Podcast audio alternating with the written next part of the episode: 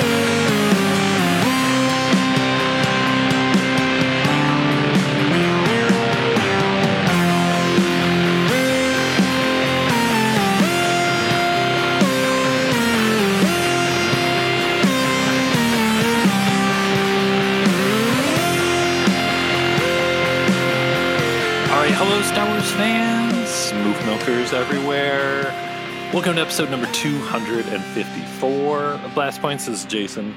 And it's Gabe. And we're talking about Boba Fett. It's the Boba Fett Renaissance. That's what it is here. he's the character that's kind of always been here. Even when he wasn't here, he was here, just bubbling beneath the surface, waiting for his debut in Empire Strikes Back. And once the world got their eyes on Boba Fett, the world was never the same. And at least somewhere in the world, someone's eyes were always looking at Boba Fett. It's really true. It's true.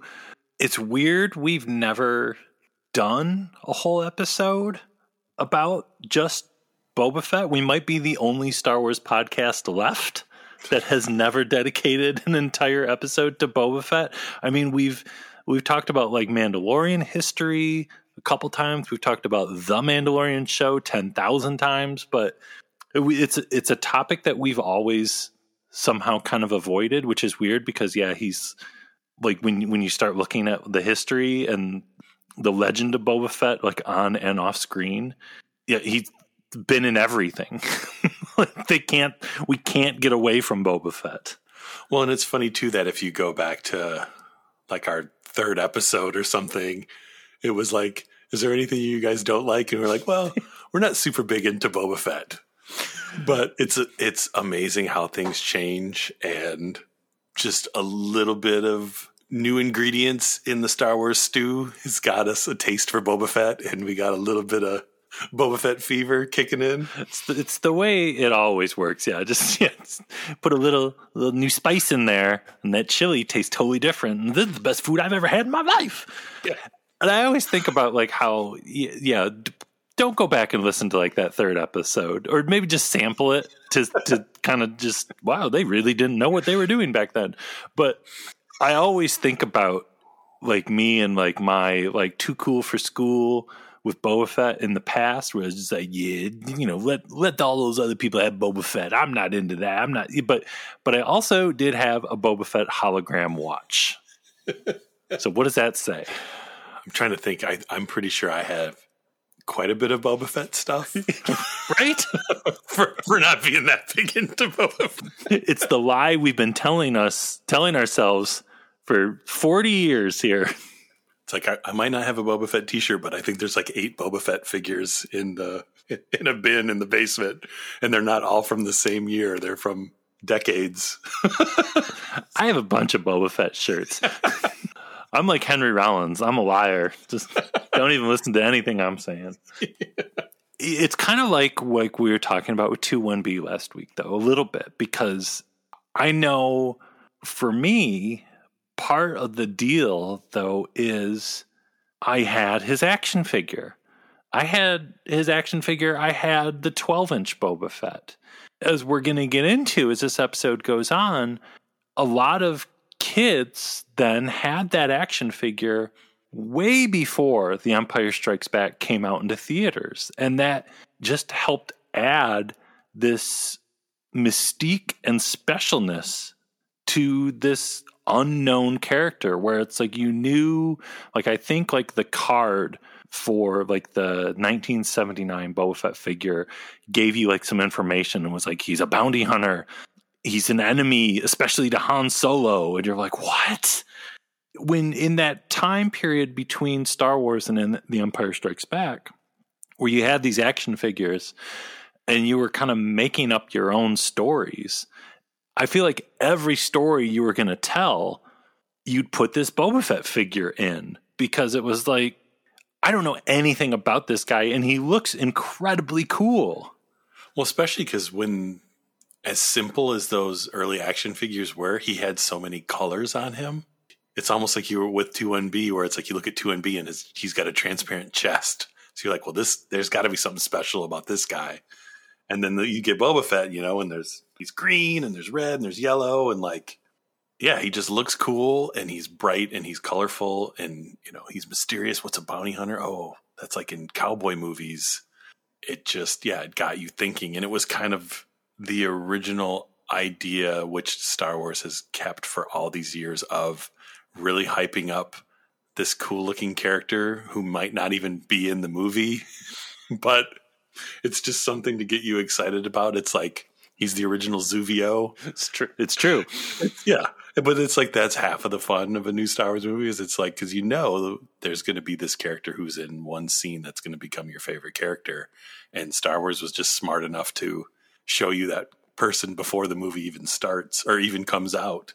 And as, as time goes on, and the, the the mystery of the character, depending on who you talk to, either becomes deeper or some people like it, it was ruined in uh, in Attack of the Clones, where suddenly we, begin to learn kind of a lot more information about Boba, who he is, where he, and he was a clone, clone Jango, of course, as we all know. And I don't. Eh, again, I feel like when Attack of the Clones came out, there was as much as I loved Jango Fett, there was part of me too. It's like, well, did is that in there for the story or is that in there because everyone loves Boba Fett? And I think that's part of like my long history of complaining about people's obsession with Boba Fett, where they, he just wasn't my favorite character.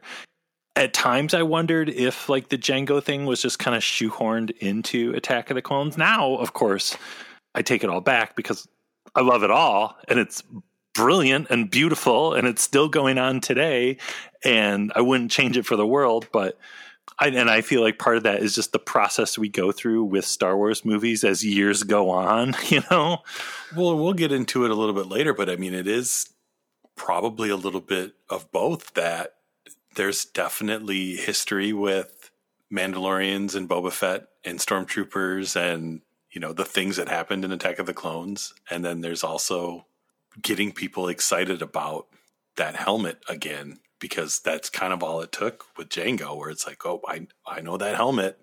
You start speculating and imagining things, and and there's a story brewing in your head just because you got to see a a picture of a helmet that looks like Boba Fett, and it worked again with the Mandalorian. Like you just see that helmet, and your mind starts thinking about stories for me, it was the same thing again with the Mandalorian. Like very early on, I remember talking to people and being people being like, "Well, Boba Fett has to show up." The show was called The Mandalorian. I was like, "No, he should never show up. We're not going there." And then, you know, the end of the Marshal, and he turns around, and I just about jump out the window. You know, it's it's the same thing that was in kind of Attack of the Clones, where we learned a little bit there, and then now with the Mandalorian, and eventually with Book of Boba Fett his character is becoming more and more interesting every time he's reintroduced into the story. And now he's, you know, his story is riffing on these very Star Wars things like knowing who you are, and your place in the, the, the universe, who you are versus who people tell you you are, and father and son relationships, and, you know, the fact that when we meet him again in the Marshal, he's alone in the desert with like a gaffi stick and wearing like black robes, and he's got to get his armor back and kind of what that means and everything. I feel like now in 2021, I've never been more interested in Boba Fett as I am now. I mean, as of recording this, the Hot Toys Mando Boba Fett is about to come out, and I'm I'll do it. That's where I'm at right now with Boba Fett. And that's saying something because you've been fighting against the uh, Hot Toys for a long time, and it's it's kind of incredible to see that it might be Boba Fett that pushes you over the edge. Yeah. If 2021 Jason went back in time to 2000 Jason and was like, in 20 years, you're going to buy a $300 Boba Fett. I've, got- I've got to go to the future and talk myself out of it. Obviously, I've gone insane. hey, like I said, I had a hologram watch in the 90s with Boba Fett's face on it. I might have been living a lie this whole time. I may have not just, I might have just been denying my true Boba Fett passions that were laying dormant under the surface all this time. The Mandalorian and Temuera Morrison back as the character, and my love, my weird love for Jango has brought it all out. Well, there's definitely something to Temuera Morrison, just his personality and charisma becoming Jango and now Boba. I think that kind of maybe draws you in because you know if you're really into the into this the mysteriousness, you know, Attack of the Clones probably didn't do you any favors, but I think for a lot of people, getting that little bit of more story and seeing the person under the helmet and seeing the person under the helmet being Temuera Morrison, who just he's such a character, and now seeing that character of Temuera Morrison, you know, 20 years later, just brings so much reality to something that's very unrealistic in a way. And it just, yeah, I, I, I'm can't get enough, and I'm like can't stop thinking about Book of Boba Fett. Almost more than Mando season three at this point.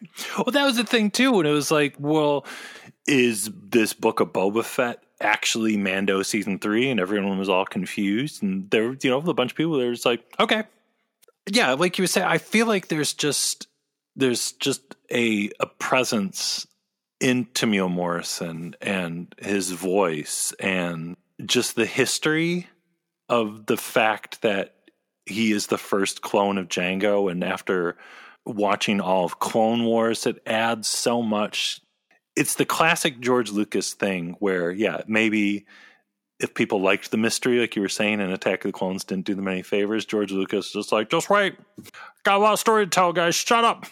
Because yeah, it's it's it all means so much more now, and I think that's part of the thing.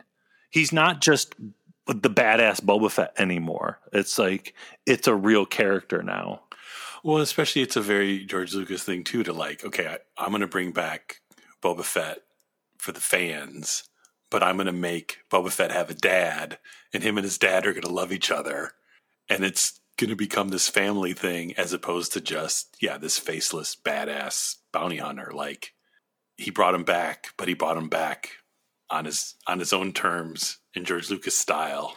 Yeah, because really, like when you really think about it, I can't think of another character that's not a Skywalker or immediate member of the Skywalker family or whatever that's had more development through the history of Star Wars than Boba Fett now? Really? Like, Well, he's almost, and this is, I think, makes the live action show so interesting. He's almost up there with Ahsoka as far as being a character that we've seen over a long period of time and over their entire life as a as a kid, a ten year old kid in Attack of the Clones to a however many year old man he is now in The Mandalorian. And because he was only in a few Clone Wars episodes, but it was enough to give us that like middle chapter and it's just neat to have a character that you kind of have been following their entire life and we have no idea, no idea where it's going next.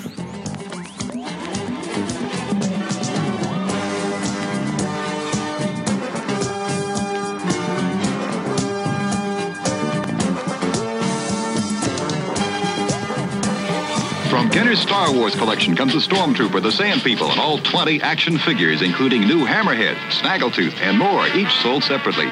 And now, Boba Fett, Star Wars villain with his laser rifle. Boba Fett is not yet available in stores, but you can get him free with four proofs of purchase from any Star Wars action figures. Details on specially marked packs at participating stores. Offer ends May 31st. Star Wars action figures sold separately from Kenner.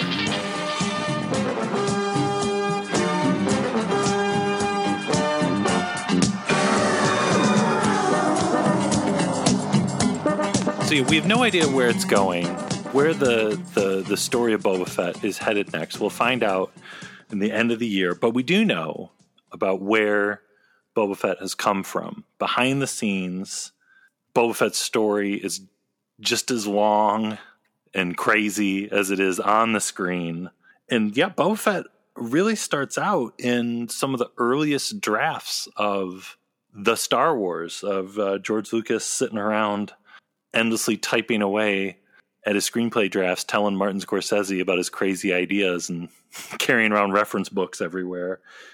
Darth Vader, in some of the earliest drafts, was more of like a mercenary bounty hunter kind of person, like hunting people down. And then, yeah, in, in May of 74, Prince Valorum was basically a bounty hunter. The, he was the original Black Knight of the Sith and used Vader to track down the heroes. With this May 74 draft, there were Ralph McQuarrie was doing some sketches of like this Prince Valorum character and kind of like very similar looking ideas of like super super stormtroopers, like super commandos, and everything kind of all had this very Boba Fettish Mandalorian kind of look to it. And some of those designs, what showed up later in Clone Wars? Yeah, one of those helmet designs didn't end up on Boba Fett, but it did end up on one of the crazier Clone Wars episodes where Obi Wan Kenobi, what, there's an assassin tries to kill him, and instead he doesn't kill him. So they send Obi Wan Kenobi undercover by changing his face to be that of the bounty hunter that tried to kill him. So it's basically face off with Obi Wan. And as that bounty hunter, uh, whose name was Rako Hardeen, he has a helmet that is one of the early, early Ralph McQuarrie designs. It kind of looks Mandalorian. I mean, the, I think the most noticeable thing is it's kind of one of the earlier designs that had the antenna thing.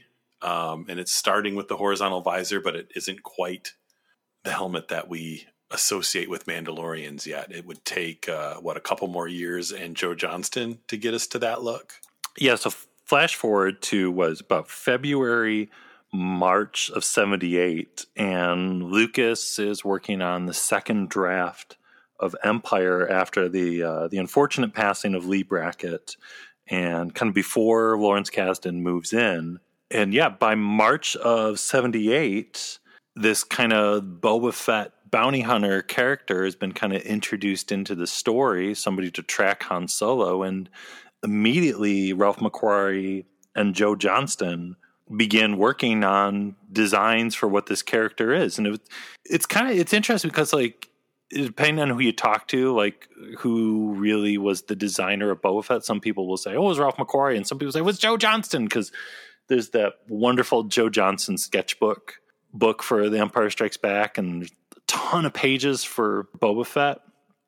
But you look at like Rinzler's book and you look at like the art of The Empire Strikes Back, and it was like, you know, two musicians riffing on a song. Like one person would add a little bit. And you look at the final look of Boba Fett, and it's it's really kind of a marriage of both of their designs. Yeah, I guess I could see that. I think in my mind, it always seemed a little more, maybe just the helmet too, of like just the the kind of clean lines of the helmet always seemed a little more Joe Johnston y to me. But you're right that it has got to be one of those things where one of them would draw something, the other one would paint it, the other one would draw another drawing based on the painting. So there's definitely some some overlap there. But as far as you know, if you're looking at the f- an image and in, when you see that image, you're like, okay, that's that's Boba Fett. I mean, those tend to be the Joe Johnston ones, but how much Ralph McQuarrie design was there along the way is, I guess, hard to know in hindsight. But I always feel like you see those Joe Johnston drawings and you're like, that's that's Boba Fett. Well, there was a real urgency to the designs as uh, Lucas wanted to introduce Boba for this holiday special that was in the works. And Kenner really wanted a new character to sell in stores in that lean time in between Star Wars and The Empire Strikes Back, which was still two years away at this point, which is just genius. I can't even imagine. Like, you know, it's kind of like if there was a action figure for the Kenobi show right now. well, which maybe there should be.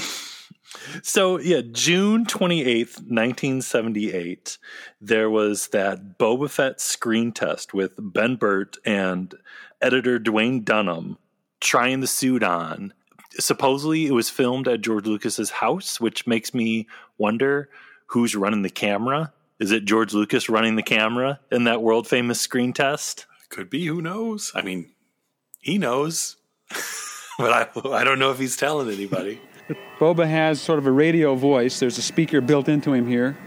And also, there's a certain amount of telemetry going on and a certain amount of feedback for some reason. You know, that's the white Boba Fett that's kind of hinting at his stormtrooper roots and the idea of the the stormtrooper kind of like super commandos and there being this squad of super stormtroopers that makes it make sense that this character who becomes Boba Fett is somehow tied to the origins of the stormtroopers. So when Attack of the Clones, when the clones need to have a host, that host being the original Boba Fett, Jango Fett, I mean that seems like the kind of stuff that George Lucas would do of pulling older ideas and bringing them into the prequels. So was that just for the fans or was that always kind of an idea of where the stormtroopers came from? It's so crazy to know because there's so much, you know, like so many things when you go digging through like old George Lucas interviews. He'll either say, There was the plan all along. Of course I had it all. Or he's just, you know, you'll find an interview with him where he's just like, I don't, I don't know why people love Boba Fett so much. They make me put him in everything. One of the characters that will eventually show up in the prequels is Boba Fett. The notorious bounty hunter has become a cult anti hero ever since his introduction in The Empire Strikes Back. I don't know why. I'm mystified by it. Um, he is. He's a, he's a. I mean, I think he's a. He's a mysterious character. He's a provocative character. He seems like an all-powerful character, except he gets killed. Although he's gotten killed, but the people who write the books and everybody else in the comics and everything say, "We can't kill him. We got to bring him back." You know, he can't die. We will refuse to let him die. What the? Then July of 1978, screen test costume photos are done with uh, Bruce Nicholson, who was like a optical photography supervisor on A New Hope and Empire. He's wearing the armor.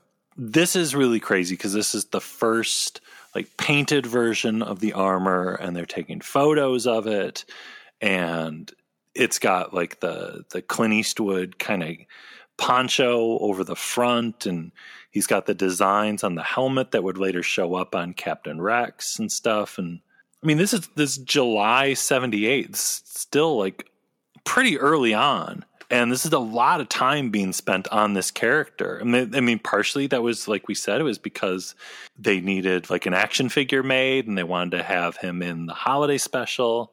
it's crazy like this time between Star Wars and Empire.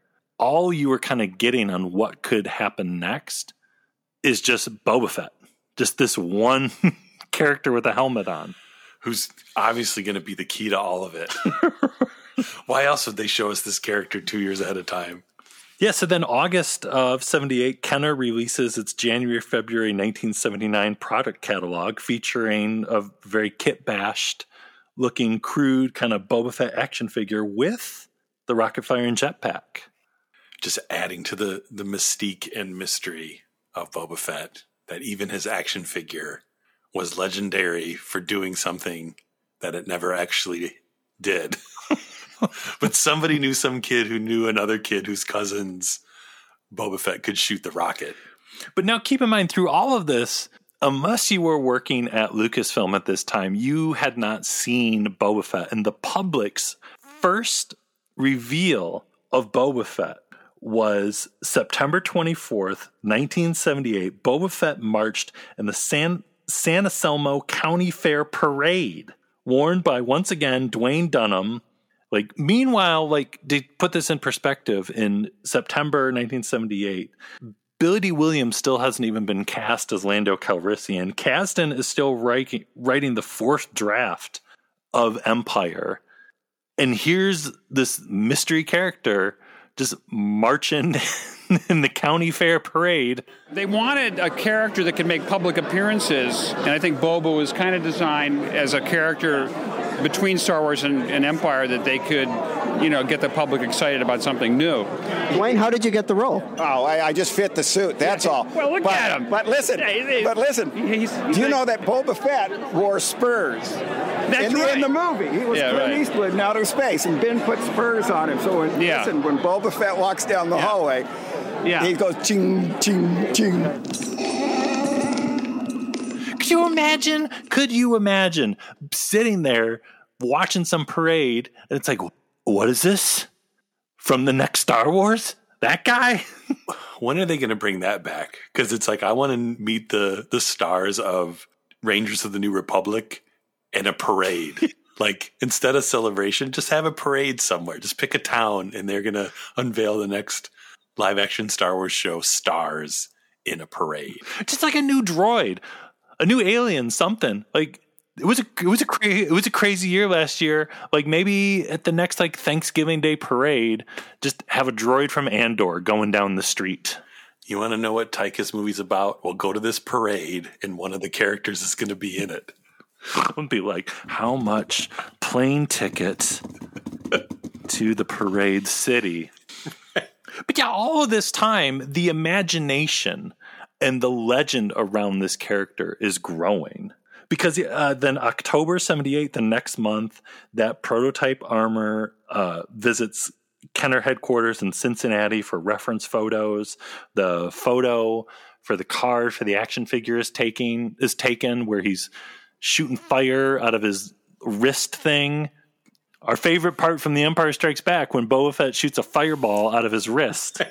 and the the mail in offer thing for the the rocket firing Boba Fett begins, and the legend. That's what I'm saying. The legend is growing. The the mystery, the hype.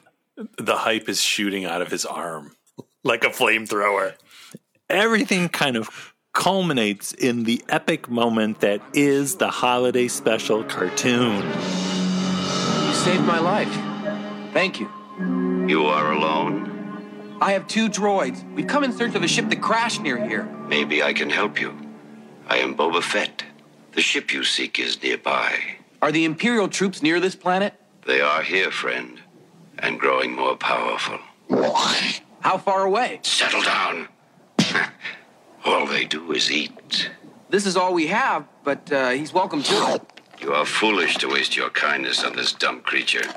No lower life form is worth going hungry for, friend. But if you think about it, that again just adds to the madness and the hype and the mystery because that only ever aired once. So if you saw it, you saw it. If you didn't, you just heard legend of I saw Boba Fett on a TV show. No, you didn't. Yes, I did. You know we love it. But you had to sit through the whole Wookiee family beginning. You had to sit through itchy, watching the holograms, the uncomfortable stuff. You had to get through all of that to finally get to the cartoon where Boba Fett is riding a pink dinosaur and it's beautiful. Yeah, and it's legendary. I mean, now it's on the Blu-ray set. It's hidden away on the Blu-ray set. You can watch it. It's on YouTube. It's everywhere. But back, yeah, like you said, back then, if your parents didn't let you stay up and watch the holiday special, you missed it. And if your parents did, they probably made you turn it off before it got to Boba Fett. But again, yeah, the legend, the coolness, and just he's so cool in that cartoon. Yeah, he shows up on a pink dinosaur and he hits it with a tuning fork rifle, tells it to shut up. Luke thinks Boba Fett is a friend, and then in the end, like he's tied up Han and Chewie or something. Then he takes off, and they're like, "Who is this character?" And if you knew somewhere, if like you knew somebody who knew somebody who was like that, that guy's going to be in the next Star Wars movie for real, we'd lose our mind today if something like that happened. We'd do 20 podcast episodes about it. We'd dedicate a whole year to this mystery character. Who's the mysterious guy in the cartoon in the holiday special year? Month six. we, we still don't know, but we've got new theories. I heard his helmet is green. what do you think, Jason? We're laughing, but we all know it's true. When before Revenge of the Sith came out, I called you because there was a rumor that General Grievous's armor was white. and that's true. What does it mean, Jason? I can't even think about a robot with white armor right now. Well, and again, it's like we're saying, it's so much of that, though, just goes back to that incredibly cool design. And we, we've said that with The Mandalorian over and over again, with the Art of the Mandalorian book.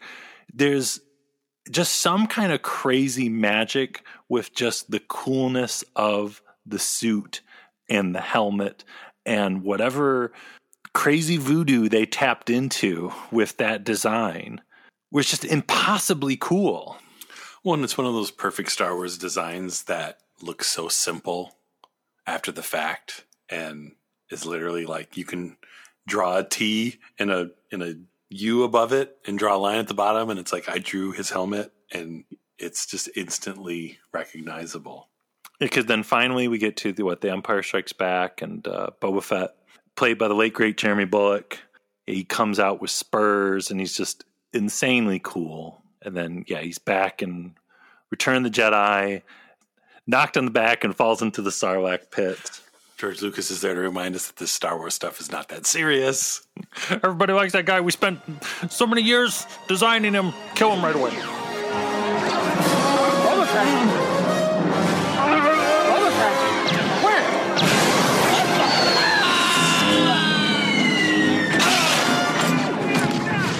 Now here's where things get really interesting, though, because you know we go through the the lean times and the the the late the end of the '80s. Of course, Boba Fett shows up on the Droids cartoon, and Boba Fett was what the the only character besides the Droids that was part of the Droids cartoon action figure line.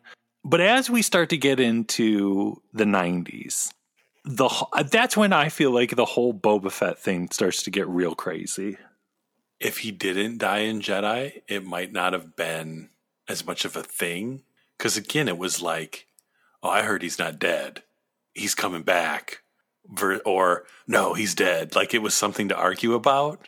And it was something that, oh, maybe, maybe he really is coming back. Maybe George Lucas said he's coming back. Again, it's the classic thing where I'd be at a Denny's in Grand Rapids wearing a Star Wars shirt, and some guy'd be like, you know, Boba Fett's not really dead. George Lucas is going to bring him back. And again, me, me, too cool for school. It's never going to happen. That would, that would never happen. George Lucas, he killed him. But hey, he was in the Dark Empire comics. He pulled himself out of the Sarlacc pit for that. And I think eventually, I don't know, I started to just be like, whatever. If Boba Fett pulled himself out of the Sarlacc pit, fine. He's got a bunch of gadgets on his wrists and his heels and his knees and whatever. He can get out of there probably. I mean, that was almost maybe the, the golden age of, of kind of the expanded universe, kind of too, where there was Boba Fett was alive in the expanded universe.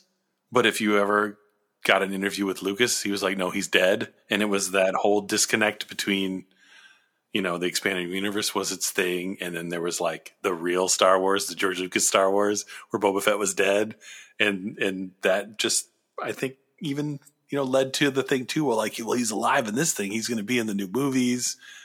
People wouldn't let him die. It's true. It's really true. Where because then what out comes the special edition in 1997, and you, you got beautiful, bizarre special edition Jabba, and there's Boba Fett, and still one of the weirdest things in the world at the 97 special edition. Boba Fett turns and looks at the camera. it's so it's wild. It's so wild. Well, and it's like, oh, now he's in all three movies. He's totally a main character now. but you know what's funny with the whole Boba Fett thing, though, is it was that inspiration for Lucas to just say screw it and bring Maul back to life?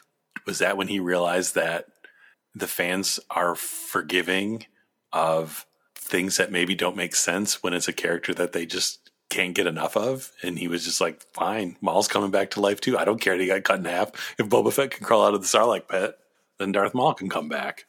But like we said in the beginning, though, it eventually when we get to the prequels, then doing Boba Fett the way they did as the first clone of Jango and kind of making Jango just as mysterious as kind of Boba Fett almost kind of was in you know the original trilogy, but adding so much more depth to the character just made the whole thing yeah in now you can look back and be like it's all just so fascinating Well, and he also did the thing that Jango and Boba are really. It's like Anakin and Qui Gon and Phantom Menace, but now it's Jango and Boba in Attack of the Clones, and kind of setting up the thing too that in Empire, when you see the two of them, you realize that the two of them, like, they almost could be friends if they really talked about their feelings because they had similar traumatic childhoods where they lost their real father or father figure, and it kind of shaped their life and maybe led them into making poor decisions. So it is almost like a thematically reminding you of what happened in Phantom Menace with these other characters in Attack of the Clone. and there was the storyboarded but i don't know how far it ever got thing from Re- revenge of the sith remember where like young boba fett was going to show up on coruscant and shoot mace windu or something at one point. That might have been uh, would have been going too far. But i'm glad they didn't do that because young boba fett is so good in the clone wars Well, and it's another way to tell the same story of kids aren't born bad and it's choices made and the influence of other people because you know in the first couple clone wars episodes he's in he's still pretty young and he's kind of doing bad things because of he's hanging out with Aurra Sing and she's a bad influence. Like it's kind of you know subtly teaching kids about peer pressure in a way you know it's a very kind of George Lucas thing in that way and making him into a more ambiguous character that he's not a full-on bad guy Yeah, I mean, in those Clone Wars episodes, you really feel for little Boba. It, it, Daniel Logan's voice performance is just incredible, and he really does, like you were saying, he really does feel like a kind of a good kid that's running with a bad crowd. and you know, and maybe it's just us, but I mean, again, that's the kind of Star Wars stuff that I like when they bring characters back, and it's the whole well, and now Boba Fett's back, but now oh, he's different than I thought he would be, and then then you, when you see him, you know, in Empire Strikes Back, you're like, you remember him as a kid having a rough childhood, and you're like, oh, you know, he's he's not he doesn't really hate Han, he's just he just needs the money to buy food. you know, he started humanizing him, I guess. Boba Fett happened because George wanted to get into the mindset of Boba as a boy and the loss of his father. And this is going to be a big deal. He's a young boy, 10 or 12 years old. He doesn't understand his emotions. He doesn't understand what he's feeling. He doesn't understand the limits or the concept of morality and right and wrong. Aurra Sing had to represent evil. She wants to use Boba to use his malice and his hate and his sadness and his revenge. She wants to turn him into something evil like herself. It all becomes too much for him. It has to test his idea of morality, and, and he's a killer at that point. Well, there was the whole unfinished arc that what Filoni was talking about, where it was going to happen in uh, in the, what the original ideas for what would have ended up being somewhere in season seven.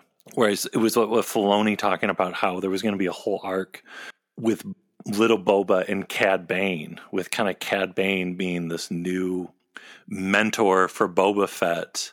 When they were, I swear, like at one of the panels at Celebration, there was art with like the two of them sitting by a campfire, like almost very much like what we have seen many times in The Mandalorian, when like the Mandalorian just stops and is hanging out with Tusken Raiders along his journey. Yeah, just a very full on Western story with these two gunslingers, the the grizzled older gunslinger and the young the young buck. Kind of like the Toro Calican episode. a little bit. I people are going to watch that episode in 10 years. They're going to be like, this is genius. Got nowhere to go but up, and it keeps going up. Well, we were bringing Cad Bane back. We had, those of you that follow the Clone Wars know, we, we focused on a lot of character groups. So there was usually a bounty hunter series of stories, the Jedi series of stories, droid series of stories, and then clone centric arcs. Um, the next uh, arc that involved the, the bounty hunters was really the finally bringing the two big bounty hunters and Boba Fett and Cad Bane together, and it was a story about their interaction and got into uh, you know Cad Bane's knowing Jango and a bit of history about that. It was uh, basically George likes the movie The Searchers, so we were doing an episode where Boba and Cad kind of teamed up to rescue uh, this kid that had been kidnapped by Tusken Raiders. Uh, and it followed very similar plots. So we, we did a lot of development on Tusken Raiders for the episode. So around this time, kind of too, I th- they were developing with the the live action TV show that never happened, and there was always the rumor that Boba Fett was going to be involved in that somehow. Which, considering everything we've just said, you'd have to believe that yes, probably Boba Fett was going to be involved in the the live action TV show that never happened, and the thirteen thirteen game. We've seen the art from that, and Boba Fett was most definitely going to be in that. Yeah, because if there's been a constant in future projects for Lucasfilm before and after the Disney sale, it was like even before maybe even sequel trilogy thoughts, there was always a plan for something Boba Fett. And after the Disney purchase, there was still plans for something Boba Fett, even as they were working on the sequel trilogy. It was like one of the rumors that first came out of the idea of standalone movies, and you always heard a Boba Fett movie, and you know it was the the rumor. uh, Has it been confirmed since then? I think so. That Josh Trank's project that he was attached to was going to be a Boba Fett movie. What would that have even been? One day, will we ever learn what was that? Yeah, hopefully there's a, a book of Star Wars projects that never were. And we get to see, because there was probably a teaser trailer somebody made for them to show at Celebration. It would have been done earlier than, you know, the day before or whenever they decided to tell, they decided for him not to come. So that has to exist somewhere. A, title card, maybe, or something. I would love it if the teaser trailer was just like they just play the Rogue One teaser again, but at the end of the Rogue One teaser, Boba Fett just walks out and looks at the camera once again. so then, of course, the Josh Trank thing never happens. But then, in the the Art of the Mandalorian book, in uh, about September, November 2017, plans are happening for the Mandalorian, where they they hear Jon Favreau's pitch with Dave Filoni, Carrie Beck, and Christopher Yost and Kathleen Kennedy.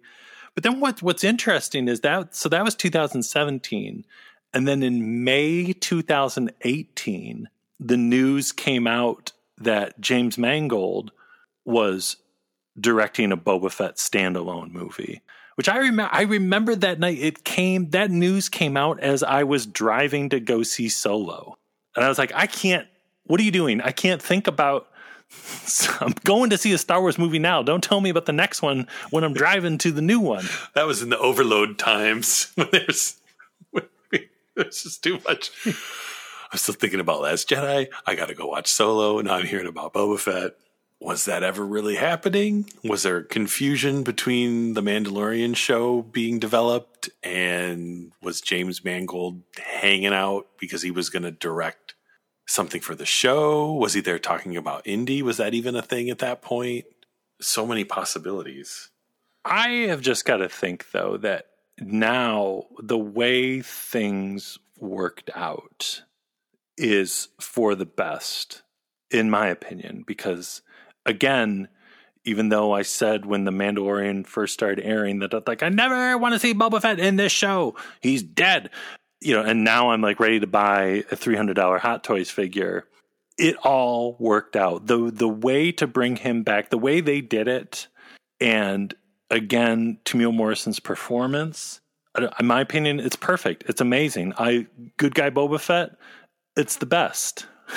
when it's kind of the whole thing with, uh, you know, like I was saying with Ahsoka, and even now with Maul, like letting these kind of characters have the time to kind of tell their story and not trying to condense everything into a two hour movie works in their favor. And especially for these kind of characters that have been around for so long in actual real world time and, you know, a character we've seen as a child and now as an old man. Like, I don't think I would trade a Boba Fett TV show for a Boba Fett movie for anything because it just seems like this is the best way to tell this character's story and also to let us kind of ease into it. Like, I don't know if I would have if I could have handled a Boba Fett movie without having him just show up a little bit in Mandalorian, Mandalorian to kind of like ease us in to to to Temuera being back, and would the movie have still been Temuera Morrison? Like there were rumors it was going to be somebody different, and that's where it gets weird. Where it almost sounded like the rumors about the movie were the Cobb Vanth story about how it's someone else who has the armor, which in hindsight almost seems like maybe someone just saw season two scripts and they thought it was a Mandalorian, a Boba Fett movie. Who knows? Because yeah, I mean, just like just like how Cobb Vanth came from Aftermath, which is still insane. So much of what was in season two of with Mando's story had its roots in what EU stuff even farther back, like prequel era stuff, right?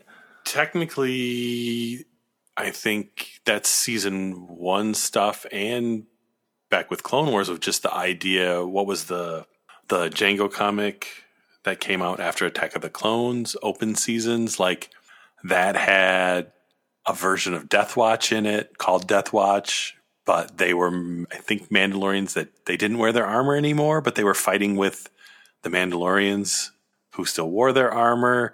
There was a the leader of Death Watch was just called Vizsla. Jango's father is killed by Vizsla, and Jango gets adopted by these Mandalorians. And there's even like a panel in the comic of him being carried away by someone in Mandalorian armor. Like it's kind of crazy how much of that seems to have, I would think, influenced what we saw in season one because it's kind of the same visuals. Well, and yeah, now that kind of brings us right up to the Book of Boba Fett, which even that maybe is a reference, who knows, to some wild, old, obs- slightly obscure prequel era EU stuff, right? Yeah, because after Attack of the Clones, there was a Boba Fett young reader series by Scholastic. I think they're all no, they were written by uh, Terry Bisson, Elizabeth Hand, and they kind of take place between Attack of the Clones and Revenge of the Sith, and they kind of deal with teenage Boba. But what's insane is on one hand, it's like, okay, they're Boba Fett books. Yeah, there's been the, a lot of Boba Fett books. But in the story, after the Battle of Geonosis and Jango is killed, Boba finds he grabs Jango's armor. He goes back to the Slave One and he finds literally a black book with a message from his father. So Jango had a book that he gives to Boba. Yeah. So there was a book of Jango Fett that Boba Fett has. So is that tying into this show? Is Boba writing in his book of Boba Fett? That was the book that he inherited from his father, like his father's armor. Yeah, what does that mean? Do we get flashbacks to Jango's chapters in his book and then Boba's chapters? Like, I don't know. It's just, it sounded crazy to have Book of Boba Fett, but maybe it's not as crazy as it sounded. Is it like the, the lessons that his father left for him in case anything ever happened? You know, to Jango, like, I'm to tell you my story and what I want you to do if anything happens to me. You know, like, that would be incredibly cool. Yeah, are we actually going to see Boba Fett literally opening up a book? and he has like a little Boba Fett pen that looks like his visor or his antenna with the little thing on the end. And he's like, right, or he pulls it off his helmet and it's actually a pen that he can write in his book. I love over and over again. I've I've said how much I love Good Guy Boba Fett. I love like in uh, the rescue when he flies away and he calls Bo Katan princess and stuff after how much they they fought in the beginning of that episode. It's all just so wonderful. But then at the end, him kind of showing up back at Jabba's palace and kills giant Matt Wood Bib Fortuna. Outrageous. Okay, why does he want that now, though? Why does he want to be the king gangster of Tatooine? What in Boba's story now makes him want? Is it revenge? Because I was almost watching Boba in Mandalorian season two, being like, he's not a bounty hunter.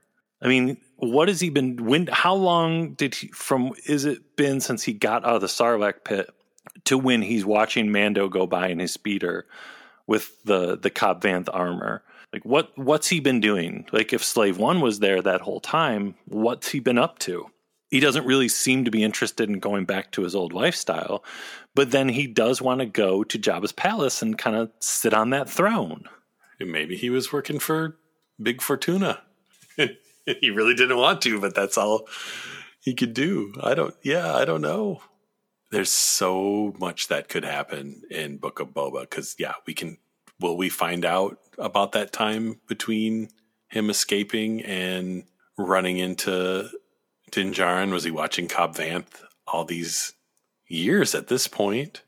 And, you know, the Clone Wars cartoon, what few episodes he was in, they made a point of kind of showing that he's kind of buddies with the other bounty hunters. I mean, he would he would do jobs with Bossk and Dengar and Cad Bane. Are we going to get live action Cad Bane? Are we going to get a live action Bossk that talks? L- lordy, lordy, lordy.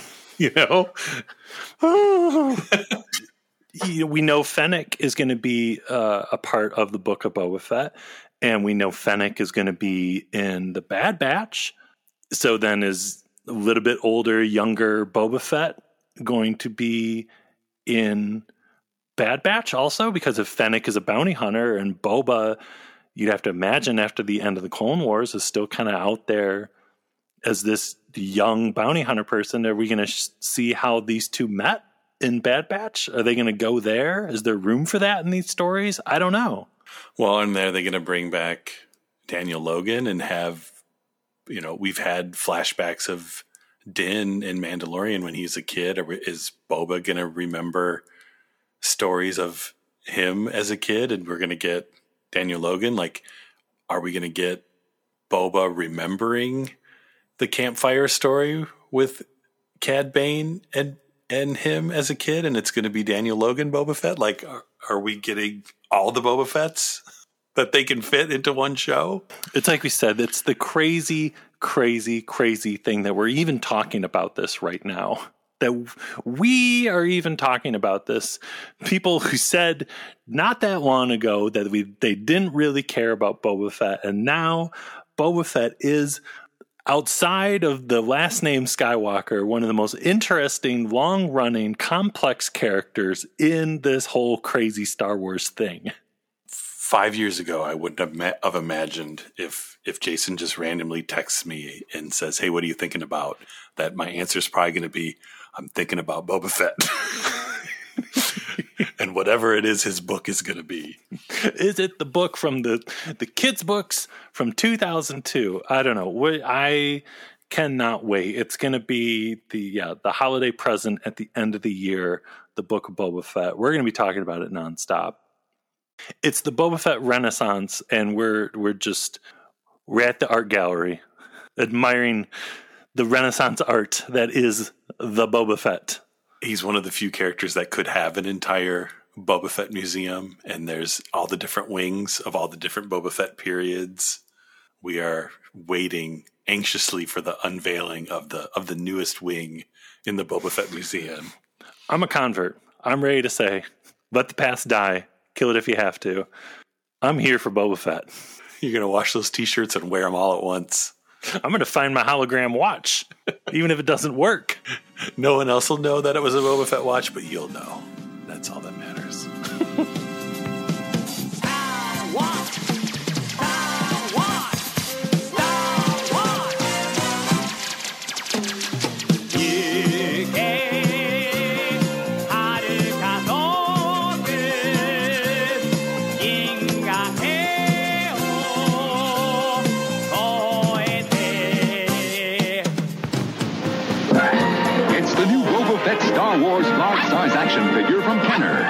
Darth sold separately. Capture them alive! I'm the best bounty hunter in the whole galaxy. That's why you got the job. Boba Fett has a see-through helmet with play rangefinder to locate your objective. You can move his legs, knees, arms, even wrists and elbows. His backpack unit is removable. You have your mission. Good luck. I don't need luck. I'm the best. New Boba Fett Star Wars large-size action figure from Kenner. Darth Vader sold separately.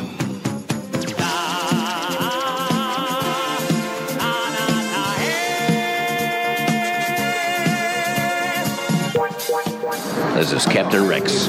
You're listening to Jason and Gabe on Blast Points.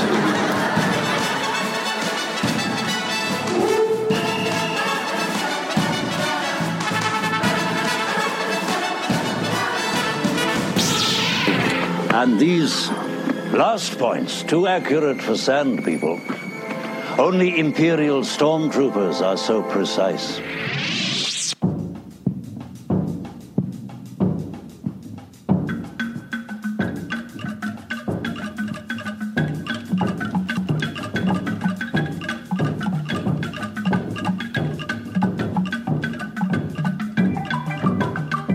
What?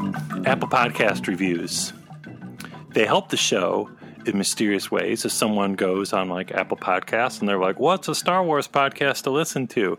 If you write a little review and say something nice about Blast Points, it'll help more people find the show and it makes us really happy and we will read your review that you write on uh, an upcoming show. And after that, make sure you're checking out our website, blastpointspodcast.com, which is the best place to search through back episodes. And also make sure you're following us on Twitter, Instagram, and Facebook. And if you're a member of Facebook, make sure you are a member of the Blast Points Chill Group. And if you want to support the show in a different way, we have got the Blast Points Army on Patreon with tons and tons and tons of bonus episodes, Clone Wars reviews, Mandalorian reviews, season one, season two, commentaries, other fun stuff, Q and A's, and uh, yeah, that's all bonus stuff that's uh, there on the Patreon. Yeah, if you need more Boba Fett talk from us, there's a lot of Boba Fett talk in Mandalorian Patreon episodes. you can hear us working through the feelings that we tried to summarize in this condensed version. But yeah, that about wraps up number 254 here of Blast Points. Next week, stay tuned. It's the return of Indy Year, the second installment of Indy Year. It's a hot one. It's a record breaking episode. if that ep- if next week's episode was in a wooden crate, all the Nazi writing would get burned off the side of it. It's so hot. Rats would be headbanging. look forward to the return of Indy Year next week. But uh, but yeah, as for 254 here, thank you everyone so much for listening, and we'll talk to you next week. Bye bye. May the Force be with you. Goodbye, old friend. May the Force be with you. And the very